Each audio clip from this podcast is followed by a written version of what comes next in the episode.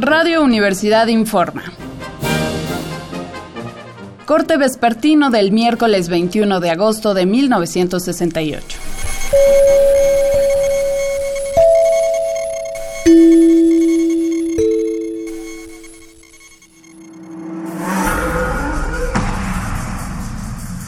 De manera sorpresiva, esta tarde apareció por primera vez en televisión una mesa de discusión en torno al movimiento estudiantil.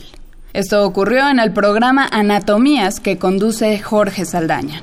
Participaron en la mesa Íñigo Laviada, Ifigenia Martínez, Heberto Castillo, Víctor Flores Olea y Francisco López Cámara.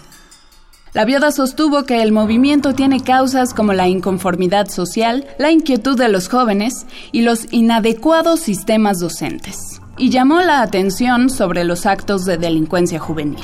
Fue distinta la opinión de Ifigenia Martínez, quien resaltó el afán de remediar injusticias del movimiento. Martínez expresó que el problema no debe atacarse con represión, sino canalizando ímpetus juveniles, e hizo hincapié en que el movimiento no es contra el gobierno, sino contra los actos desmedidos de algunos funcionarios.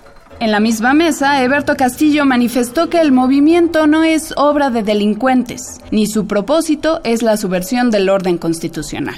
Resaltó el hecho de que el Consejo Nacional de Huelga está dispuesto al diálogo con las más altas autoridades.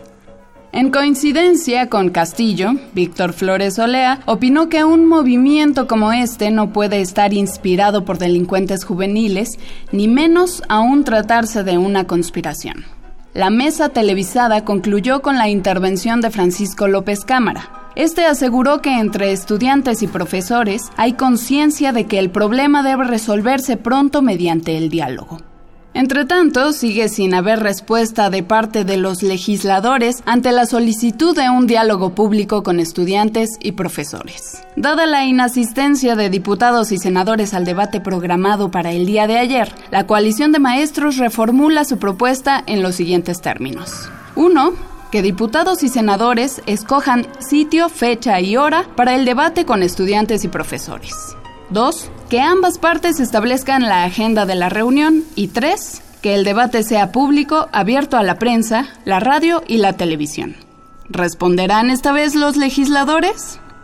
Seguiremos informando. Siga pendiente de los reportes de Radio Universidad.